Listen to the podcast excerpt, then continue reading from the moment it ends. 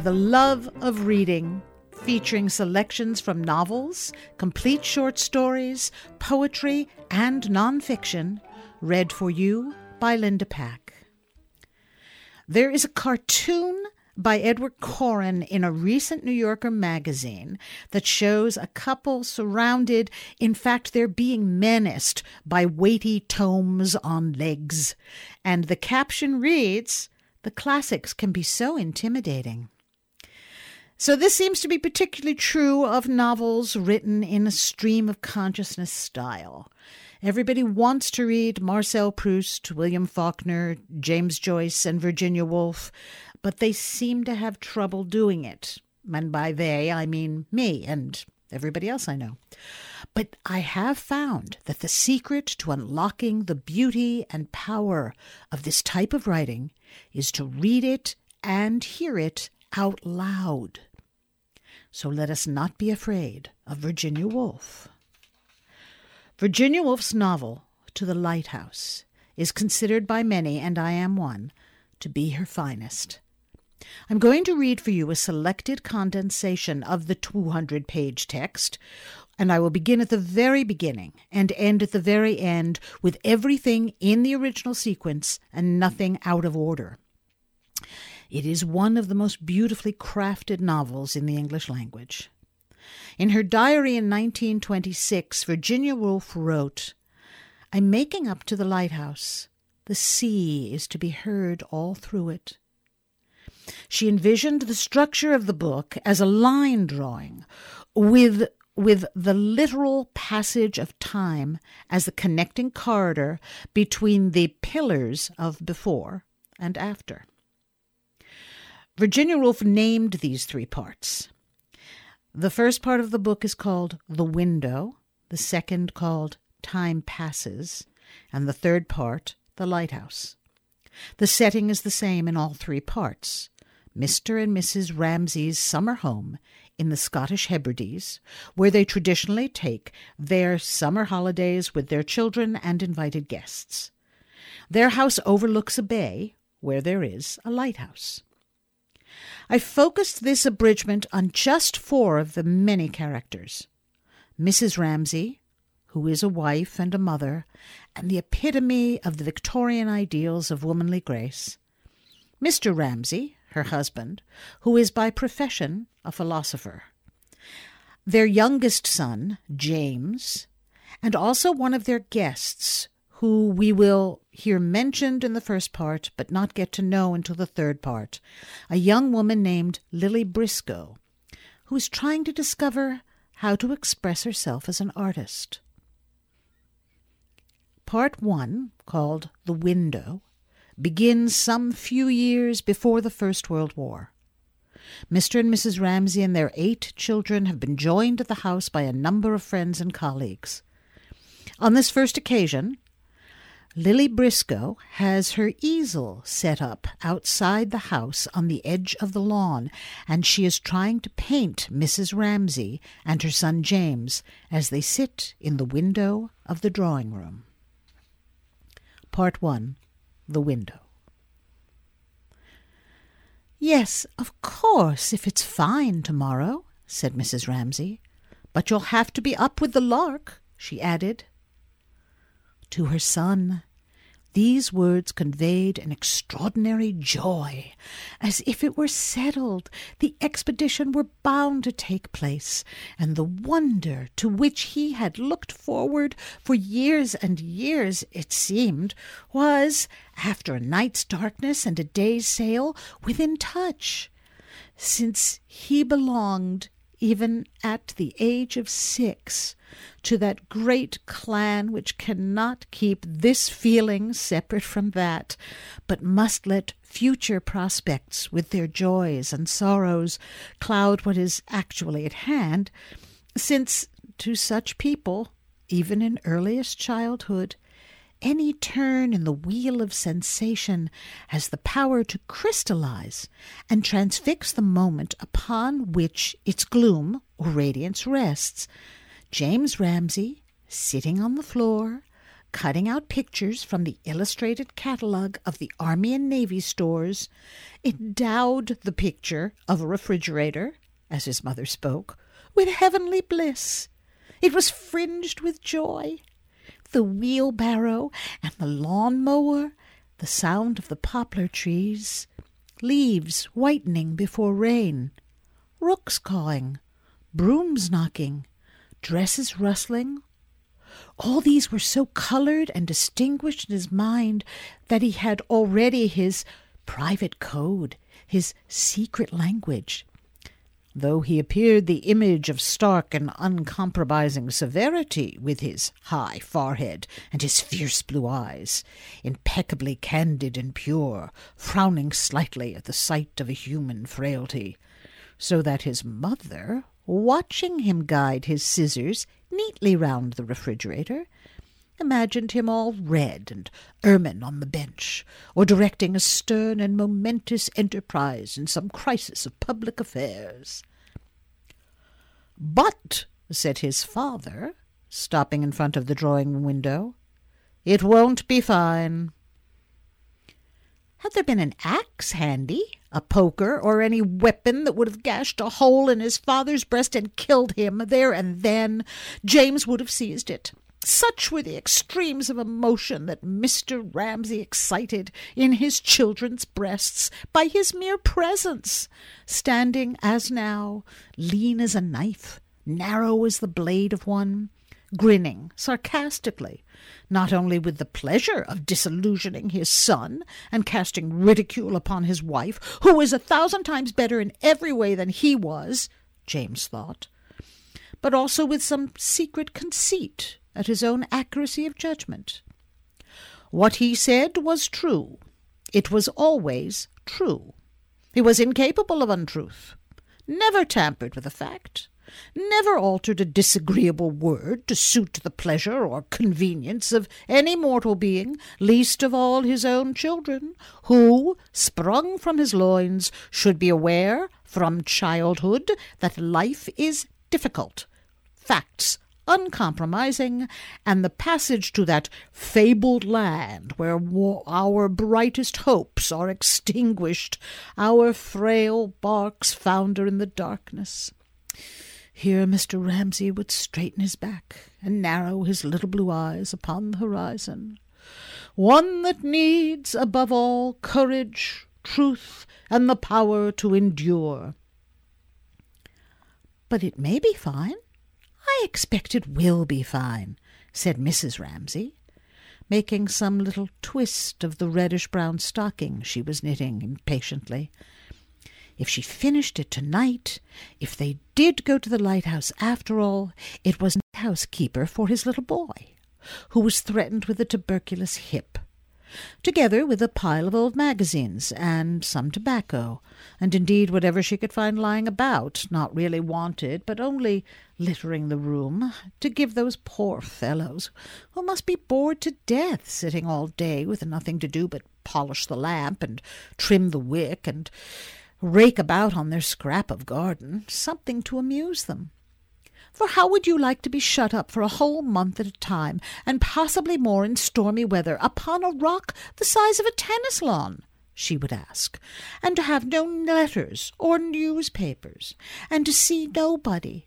If you were married, not to see your wife, not to know how your children were, if they were ill, if they'd fallen down and broken their legs or arms to see the same dreary waves breaking week after week, and then a, a, dreadful storm coming, and the windows covered with spray, and the birds dashed against the lamp, and the whole place rocking, and not to be able to put your nose out of doors for fear of being swept into the sea? How would you like that? she asked, addressing herself particularly to her daughters. So she added, rather differently, one must take them whatever comforts one can. Turning, she looked across the bay, and there, sure enough, coming regularly across the waves, first two quick strokes, then one long, steady stroke, was the light of the lighthouse. It had been lit. In a moment he would ask her, Are we going to the lighthouse? And she would have to say, No, not tomorrow. Your father says not. Happily, Mildred came in to fetch him, and the bustle distracted him. But he kept looking back over his shoulder as Mildred carried him out, and she was certain that he was thinking, We're not going to the lighthouse tomorrow. And she thought, He will remember that all his life. No, she thought, putting together some of the pictures he had cut out a refrigerator, a mowing machine, a gentleman in evening dress, Children never forget. For this reason, it was so important what one said and what one did, and it was a relief when they went to bed. For now she need not think about anybody. She could be herself by herself. And that was what now she often felt the need of to think, well, not even to think, to be silent, to be alone. All the being and the doing, expansive, glittering, vocal, evaporated, and one shrunk with a sense of solemnity to being oneself, a wedge shaped core of darkness, something invisible to others. Although she continued to knit and sat upright, it was thus that she felt herself.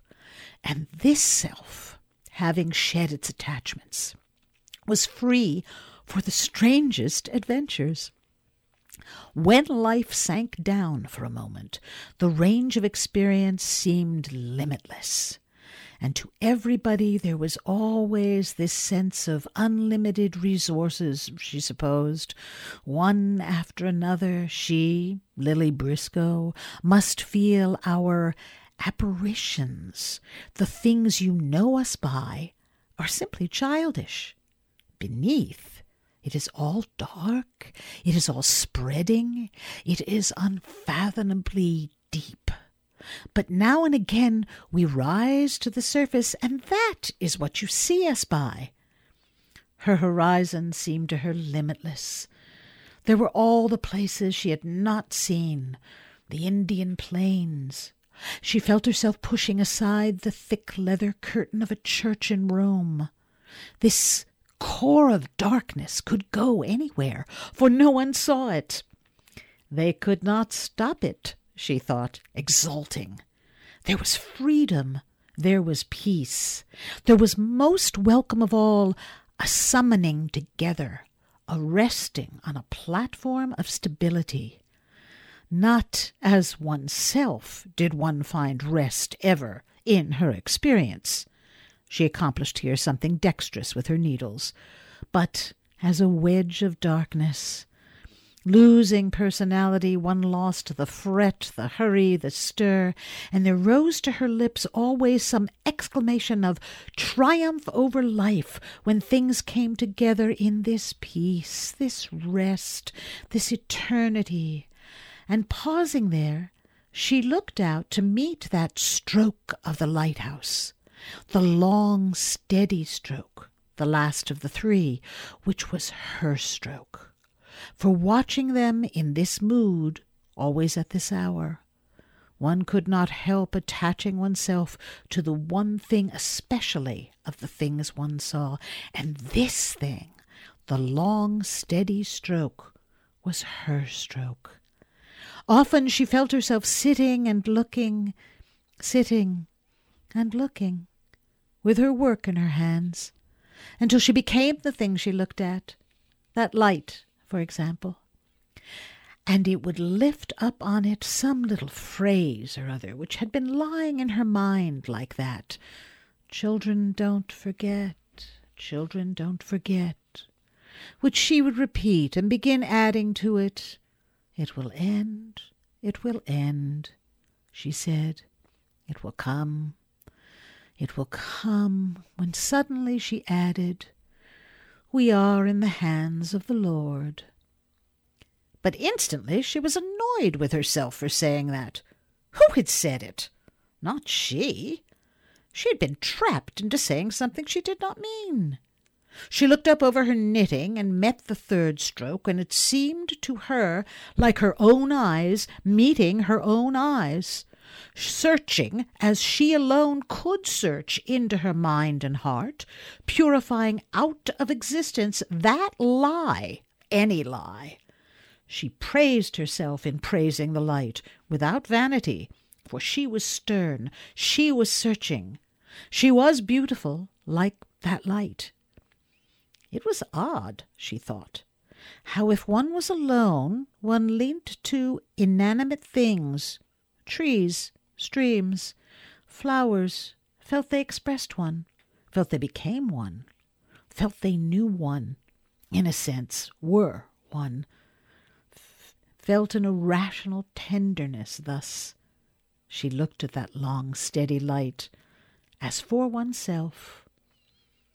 There rose, and she looked and looked with her needle suspended there, curled up off the floor of her mind, rose from the lake of one's being, a mist, a bride to meet her lover. What brought her to say that we are in the hands of the Lord? she wondered. The insincerity slipping in among the truths roused her, annoyed her. She returned to her knitting again. How could any lord have made this world? she asked. With her mind, she had always seized the fact that there is no reason, order, justice, but suffering, death, the poor. There was no treachery too base for the world to commit. She knew that. No happiness lasted. She knew that. She knit with firm composure, slightly pursing her lips, and without being aware of it, so stiffened and composed the lines of her face in a habit of sternness that when her husband passed, he could not help noting as he passed the sternness at the heart of her beauty. It saddened him and her remoteness pained him, and he felt, as he passed, that he could not protect her. And when he reached the hedge, he was sad. He could do nothing to help her. He must stand by and watch her. Indeed, the infernal truth was, he made things worse for her. He was irritable. He was touchy. He'd lost his temper over the lighthouse. He looked into the hedge, into its intricacy, its darkness. Always, Mrs. Ramsay felt, one helped oneself out of solitude reluctantly by laying hold of some little odd or end, some sound, some sight. She listened, but it was all very still. Cricket was over. The children were in their baths. There was only the sound of the sea. She stopped knitting she held the long reddish brown stocking dangling in her hands a moment. She saw the light again.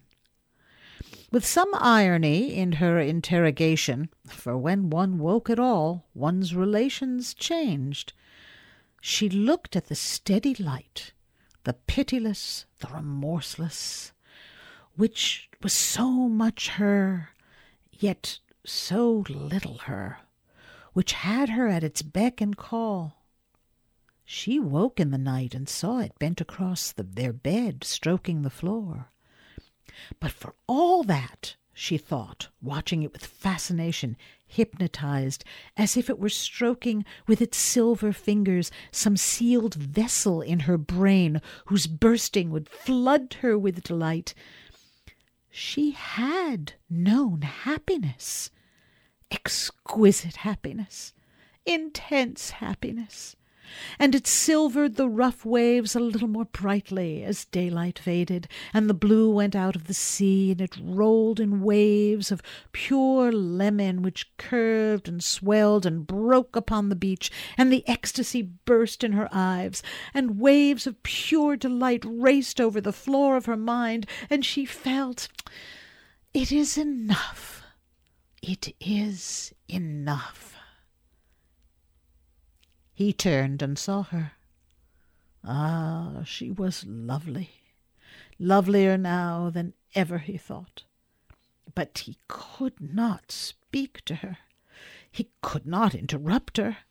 He wanted urgently to speak to her now that James was gone and she was alone at last, but he resolved no, he would not interrupt her. She was aloof from him now in her beauty, in her sadness. He would let her be, and he passed her without a word, though it hurt him that she should look so distant, and he could not reach her, he could not do nothing to help her.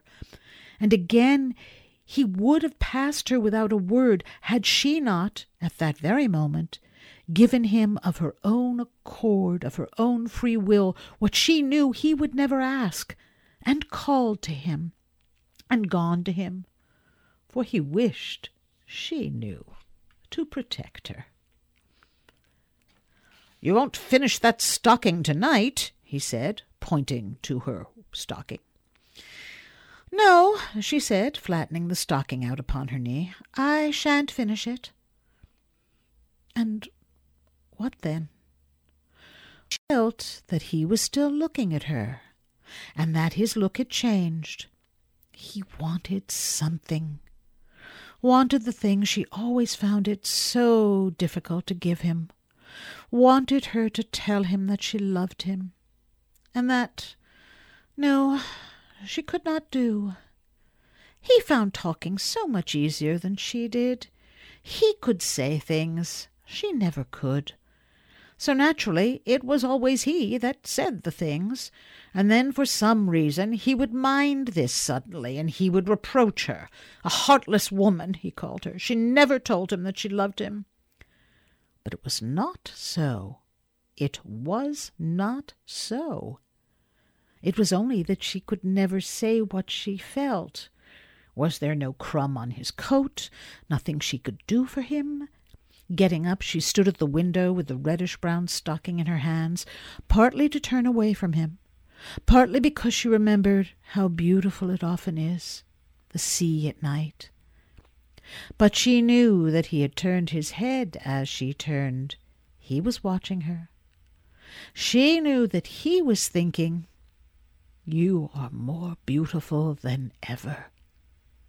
And she felt herself very beautiful. Will you not tell me just for once that you love me? He was thinking that, for he was roused, and it being the end of the day, and their having quarrelled about going to the lighthouse. But she could not do it. She could not say it. Then, knowing that he was watching her, instead of saying anything, she turned, holding her stocking, and looked at him. And as she looked at him, she began to smile. For though she had not said a word, he knew, of course he knew, that she loved him. He could not deny it. And smiling, she looked out of the window and said, thinking to herself, Nothing on earth can equal this happiness. Yes, you were right. It's going to be wet tomorrow. You won't be able to go. And she looked at him smiling, for she had triumphed again. She had not said it, yet he knew.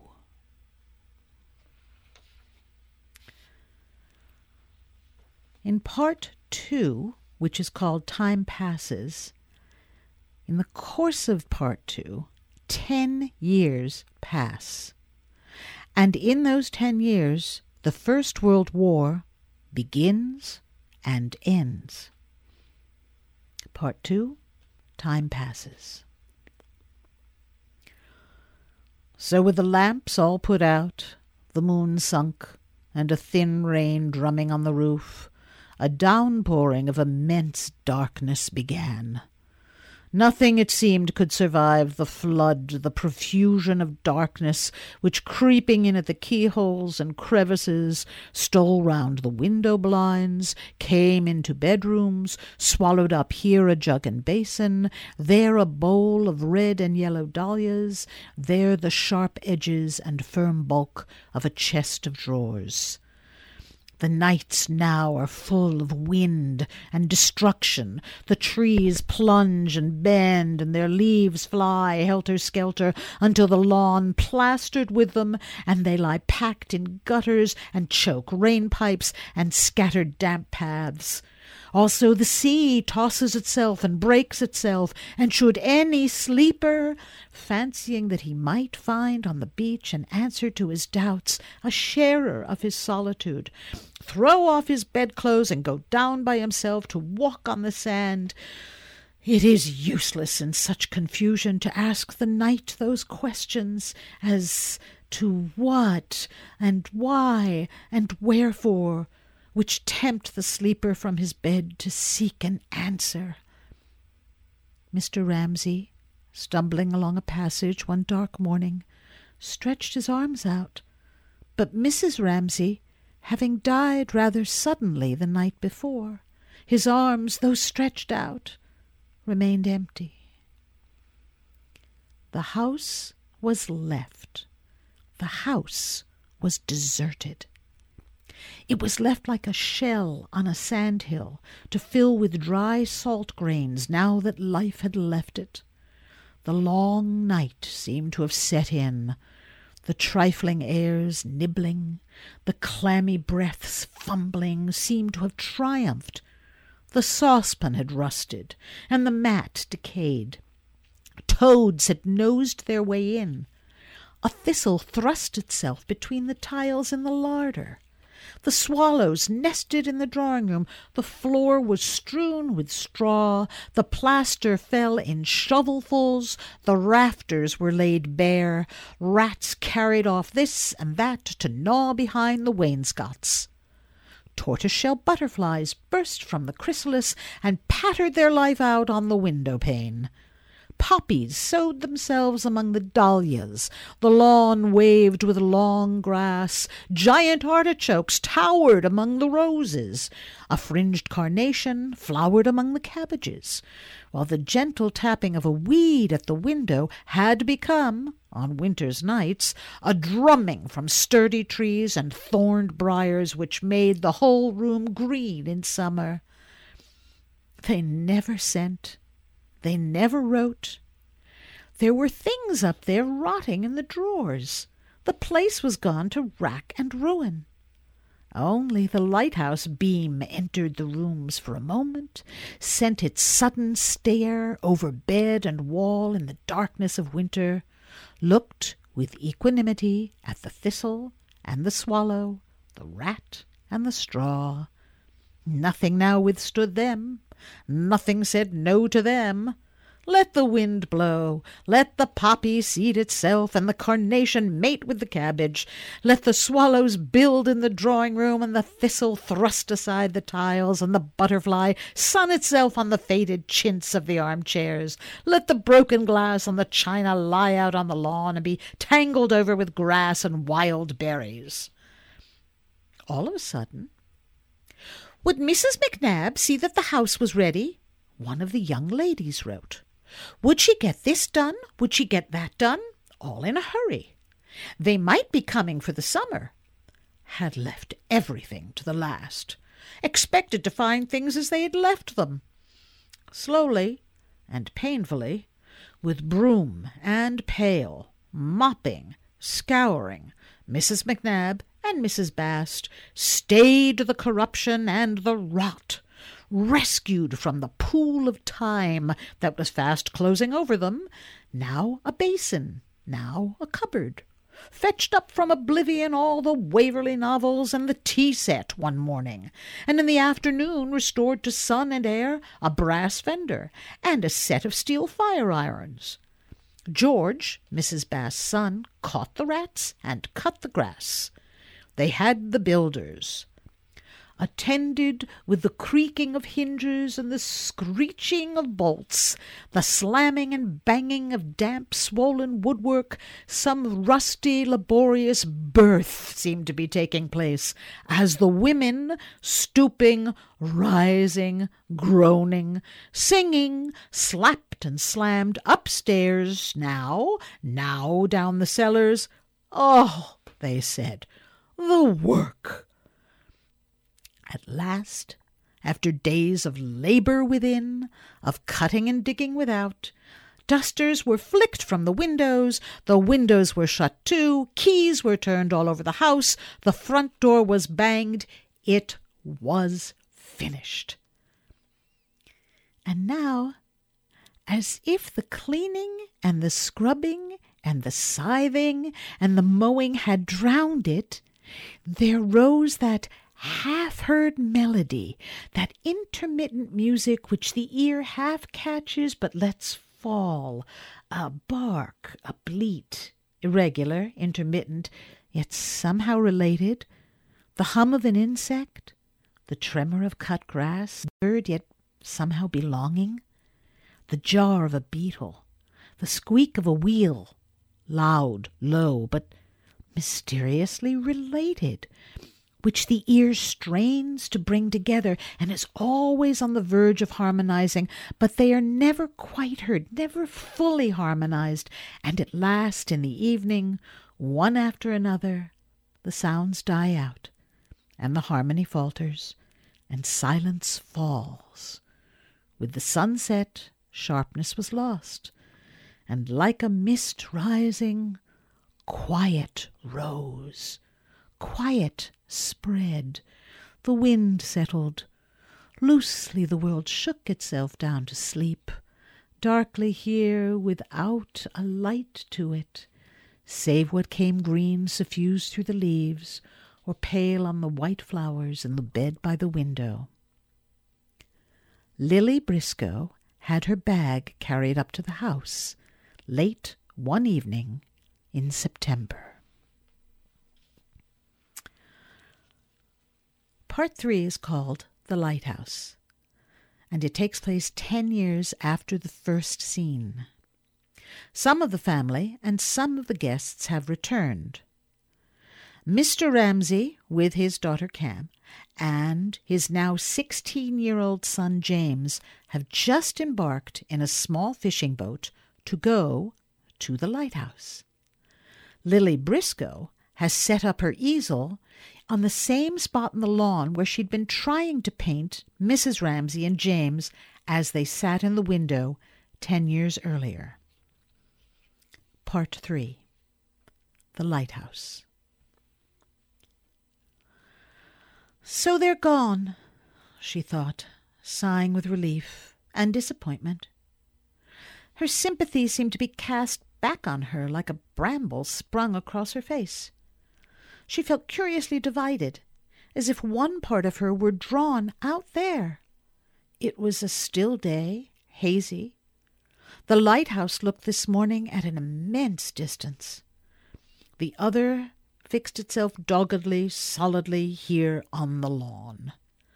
She saw her canvas as if it had floated up and placed itself white and uncompromisingly directly before her. It seemed to rebuke her. She looked blankly at the canvas with its uncompromising white stare, from the canvas to the garden.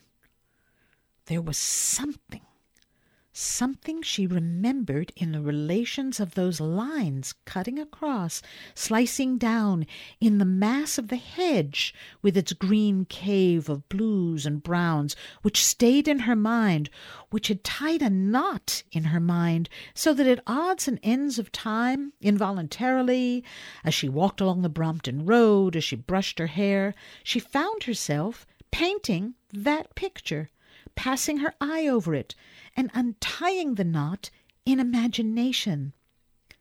But there was all the difference in the world between this planning airily away from the canvas and actually taking her brush and making the first mark. She had taken the wrong brush, and her easel, rammed into the earth so nervously, was at the wrong angle. And now that she had put that right, and in so doing had subdued the impertinences and irrelevancies that plucked her attention, and made her remember how she was such and such a person and had such and such relations to people, she took her hand and raised her brush. For a moment it stayed trembling in a painful but exciting ecstasy in the air. Where to begin? That was the question. At what point to make the first mark? One line placed on the canvas committed her to innumerable risks, to frequent and irrevocable decisions. All that in idea seemed simple became in practice immediately complex. As the waves shape themselves symmetrically from the cliff top, but to the swimmer among them are divided by steep gulfs and foaming crests. Still, the risk must be run the mark made. With a curious physical sensation, as if she were urged forward and at the same time must hold herself back, she made her first quick, decisive stroke. The brush descended. It flickered brown over the white canvas. It left a running mark. A second time she did it. A third time. And so pausing and so flickering, she attained a dancing, rhythmical movement, as if the pauses were one part of the rhythm and the strokes another, and all were related, and so lightly and swiftly, pausing, striking, she scored her canvas with brown, running, nervous lines, which had no sooner settled than they enclosed, she felt it looming out at her, a space down in the hollow of one wave, she saw the next wave towering higher and higher above her. For what could be more formidable than that space? Here she was again, she thought, stepping back to look at it, drawn out of gossip, out of living, out of community with people into the presence of this formidable, ancient enemy of hers, this other thing, this truth this reality, which suddenly laid hands on her, emerged stark at the back of appearances, and commanded her attention. She was half unwilling, half reluctant. Why always be drawn out and hauled away? Why not left in peace? It was an exacting form of intercourse, anyhow. Other worshipful objects were content with worship men, women, God all let one kneel prostrate. But this form, were it only the shape of a white lampshade looming on a wicker table, roused one to perpetual combat, challenged one to a fight in which one was bound to be worsted. Always. It was in her nature or in her sex, she did not know which. Before she exchanged the fluidity of life for the concentration of painting, she had a few moments of nakedness where she seemed like an unborn soul, a soul reft of body, hesitating on some windy pinnacle and exposed without protection to all the blasts of doubt. Why then did she do it? She looked at the canvas, lightly scored with running lines. It would be hung in the servants' bedrooms. It would be rolled up and stuffed under a sofa. What was the good of doing it then? And she heard some voice saying, She couldn't paint, saying, She couldn't create, as if she were caught up in one of those habitual currents in which, after a certain time, experience forms in the mind so that one repeats words without being aware any longer of who originally spoke them. Can't paint, can't write, she murmured monotonously, anxiously considering what her plan of attack should be. For the mass loomed before her. It protruded. She felt it pressing on her eyeballs. Then, as if some juice necessary for the lubrication of her faculties were spontaneously squirted, she began precariously dipping among the blues and umbers, moving her brush hither and thither, but now it was heavier and went slower, as if it had fallen in with some rhythm which was dictated to her. She kept looking at the hedge, at the canvas, by what she saw, so that while her hand quivered with life, this rhythm was strong enough to bear her along with it on its current. Certainly she was losing consciousness of outer things. And as she lost consciousness of outer things, and her name, and her personality, and her appearance, Her mind kept throwing up from its depths scenes and names and sayings and memories and ideas like a fountain spurting over that glaring, hideously difficult white space while she modeled it with blues and greens. Charles Tansley used to say that, she remembered. Women can't paint, can't write. Coming up behind her, he had stood close beside her, a thing she hated, as she painted on this very spot. This survived, after all these years complete, so that she dipped into it to refashion her memory of him, and there it stayed in the mind, affecting one almost like a work of art. Like a work of art, she repeated, looking from her canvas to the drawing room steps and back again. She must rest for a moment. And resting, looking from one to the other vaguely, the old question, which traversed the sky of the soul perpetually, the vast, the general question, which was apt to particularize itself at such moments as these, when she released faculties that had been on the strain. It stood over her, paused over her, darkened over her. What is the meaning of life? that was all. A simple question, one that tended to close in on one with years. The great revelation had never come. The great revelation perhaps never did come. Instead, there were little daily miracles, illuminations, matches struck unexpectedly in the dark. Here was one, this, that, and the other. She walked a pace or two to the end of the lawn to see whether down there on the beach she could see that little company setting sail down there among the little boats which floated, some with their sails furled, some slowly, for it was very calm moving away. There was one rather apart from the others.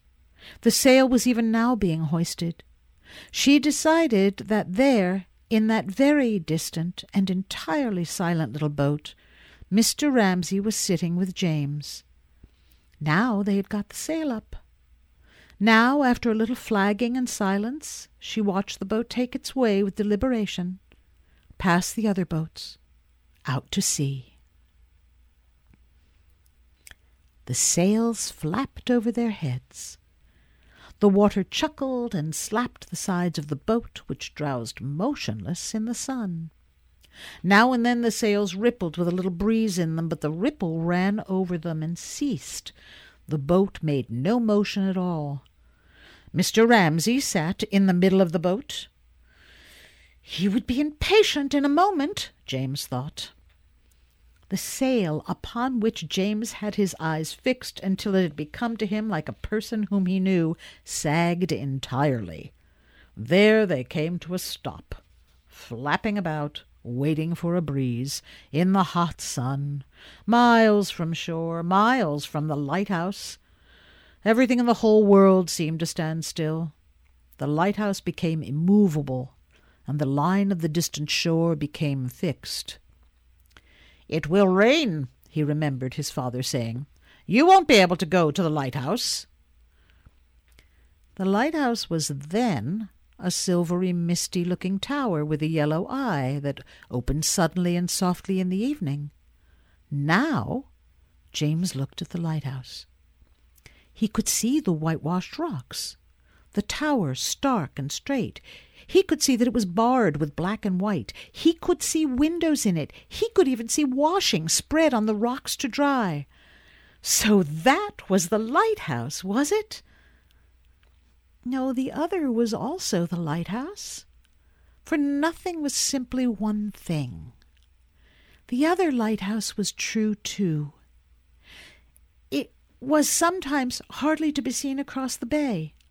In the evening one looked up and saw the eye opening and shutting, and the light seemed to reach them in that airy, sunny garden where they sat. Not a breath of wind blew. There he sat with his hand on the tiller in the sun, staring at the lighthouse, powerless to move, powerless to flick off these grains of misery which settled on his mind one after another. A rope seemed to bind him there, and his father had knotted it, and he could only escape by taking a knife and plunging it.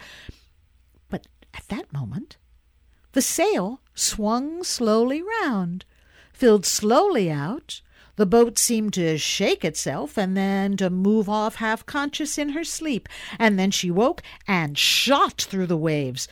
The relief was extraordinary, and the fishing line slanted taut across the side of the boat.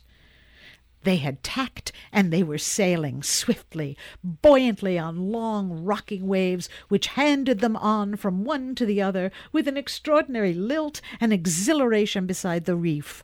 On the left, a row of rocks showed brown through the water, which thinned and became greener, and on one, a higher rock, a wave incessantly broke and spurted a little column of drops which fell down in a shower. One could hear the slap of the water and the patter of falling drops, and a kind of hushing and hissing sound from the waves, rolling and gambolling and slapping the rocks as if they were wild creatures who were perfectly free, and tossed and tumbled and sported like this for ever. Now they could see the two men on the lighthouse watching them and making steady to meet them. The sea without a stain on it, thought Lily Briscoe, still standing and looking out over the bay. The sea stretched like silk across the bay. Distance held an extraordinary power. They had been swallowed up in it, she felt. They were gone forever. They had become part of the nature of things. It was so calm, it was so quiet. So much depends, then, thought Lily Briscoe, looking at the sea, which had scarcely a stain on it, which was so soft that the sails and the clouds seemed set in its blue. So much depends, she thought, upon distance, whether people are near us or far from us for her feeling for Mr. Ramsay changed as he sailed further and further across the bay. It seemed to be elongated, stretched out. He seemed to become more and more remote. He and James seemed to be swallowed up in that blue, that distance. It was all in keeping with this silence, this emptiness, and the unreality of the early morning hour. It was a way things had sometimes, she thought, lingering for a moment and looking at the long glittering windows and the plume of blue smoke. They became unreal. Before habits had spun themselves across the surface, one felt that same unreality, which was so startling, felt something emerge. Life was most vivid then one could be at one's ease. It was some such feeling of completeness, perhaps, which, ten years ago, standing almost where she stood now, had made her say that she must be in love with the place. Love had a thousand shapes. He must have reached it, said Lily Briscoe aloud, feeling suddenly completely tired out.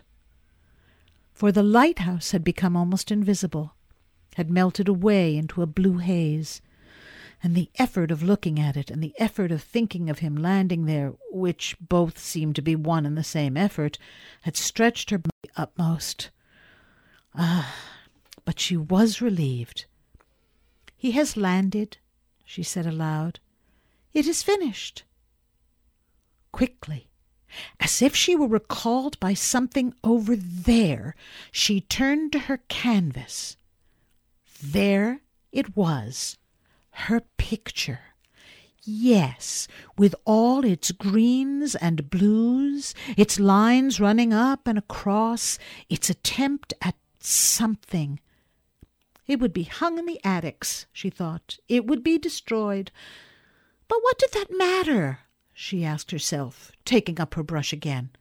She looked at the steps. They were empty. She looked at her canvas. It was blurred.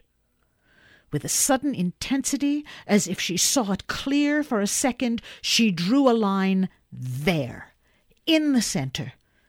It was done. It was finished. Yes, she thought, laying down her brush in extreme fatigue. I have had my vision. You have been listening to a selected condensation of Virginia Woolf's novel, To the Lighthouse. A few years ago, I read this piece at the beautiful Point Cabrillo Lighthouse for the Friends of the Fort Bragg Library.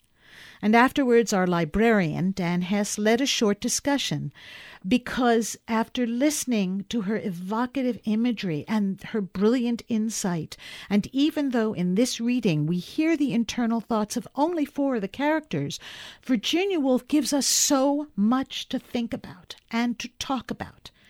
And here is few of the things that I think about after I've read this. Mrs. Ramsay and James each wonder is what we experience in our minds of ourselves, of others, of things, of events, is it the same as what exists objectively? Lily Briscoe says, so much depends on distance. And that thought literally opens the spaces in my mind to contemplate how much depends not only on physical distance, but also on distance in time, and in art, the distance between inspiration and execution. And famously, Virginia Woolf asks, and specifically on behalf of women, although it is true for all of us, how can we be free enough to have our own vision and to know it? So much to consider. So much great writing, so many books, so little time. So that is all for this edition of For the Love of Reading to the Lighthouse.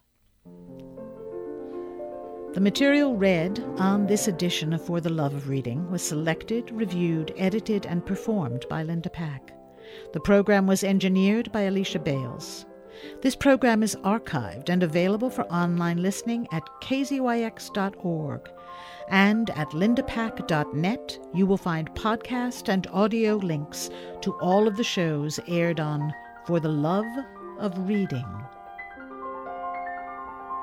This has been a production of KZYX Philo 90.7 FM, KZYZ Willits and Ukiah 91.5 FM, and Fort Bragg at 88.1 FM, Mendocino County Public Broadcasting. You can check out our website at kzyx.org to find more content like this and consider donating by clicking the red donate button in the upper right corner. Thanks for listening.